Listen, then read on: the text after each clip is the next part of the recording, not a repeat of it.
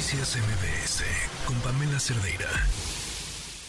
A continuación tenemos un par de testimonios que se juntaron las historias, entonces evidentemente pues hay un patrón de comportamiento y nos parecería muy importante eh, que ustedes los escuchen porque pues les puede pasar también y entonces pues para que estén atentos. Primero en la línea María Jacqueline Rodríguez. ¿Cómo estás, María? Buenas tardes. Hola, buenas tardes. Bien, gracias. Oye, a ver, cuéntame, María, tú fuiste al concierto de Big Time Rush y ¿qué pasó después? Pues mira, eh, cuando salí del concierto estaba lloviendo súper fuerte, entonces uh-huh. me dirigí como hacia donde estaba mi papá y de camino al metro, porque él estaba del otro lado, eh, pues nos empiezan a empujar unas personas, eh, como que nos rodearon y nos empezaron a empujar. Uh-huh. Eh, mi hermana se percató de la situación y pues le pidió disculpas a las chicas que estaban adelante de ella porque pues las empujamos sin querer.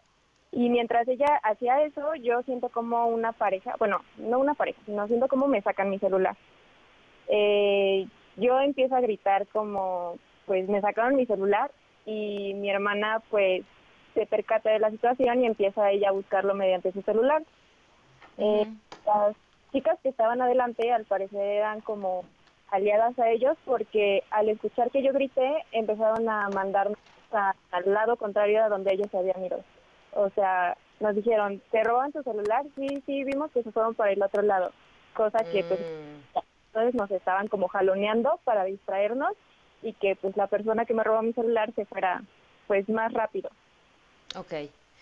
¿Qué hiciste después? Eh, pues inmediatamente marcamos al nueve once para pedir apoyo de una policía porque pues no había vigilancia en la zona, o sea, estuvimos buscando policías, pero pues no había ninguno.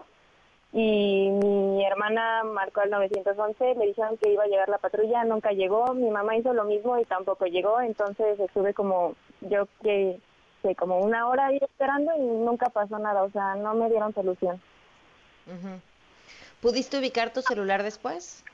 Sí, eh, el domingo, ah, porque esto es el viernes en la noche, el domingo uh-huh. por fin pude recuperar mi chip y lo metí a otro celular viejo que ya tenía y ahí me apareció mi celular, eh, me apareció la dirección de donde estaba, en donde estaba y era en el Estado de México, entonces pues yo decidí marcar de nuevo al nueve once para pedir ayuda y me mandaron una patrulla a mi casa, el policía uh-huh. me dijo que tenía uh-huh. tres.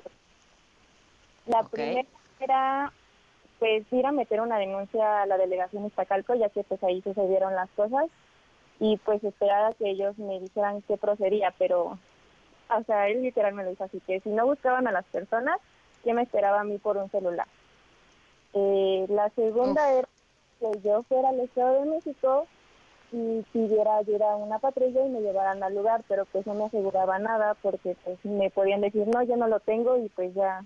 pues darlo por perdido. Y aunque tú estaba... supieras que estaba ahí, okay. Ah, o sea, aunque yo ya tuviera la dirección, no me estaban dando una solución. Y pues la tercera uh-huh. era darlo por perdido y pues ya ni modo, o sea, dejarlo ahí y que hagan lo que quieran con eso.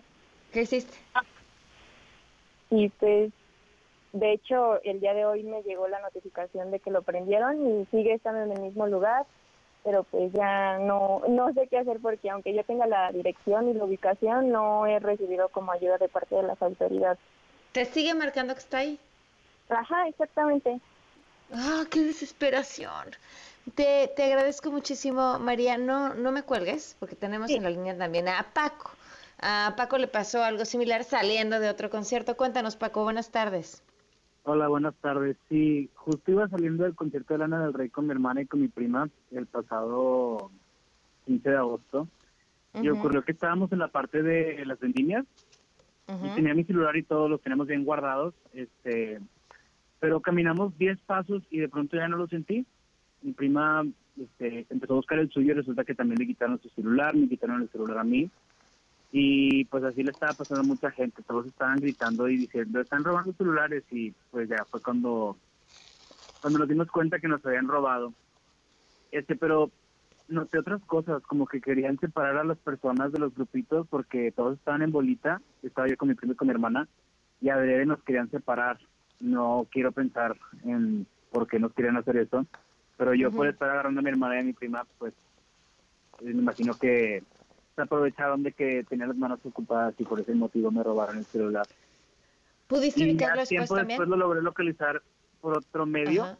y uh-huh. resulta que ya lo prendieron y ya se borró y ya no tiene forma de recuperarse. Pero sí, también las autoridades se negaron a darme ayuda. ¿Te dieron?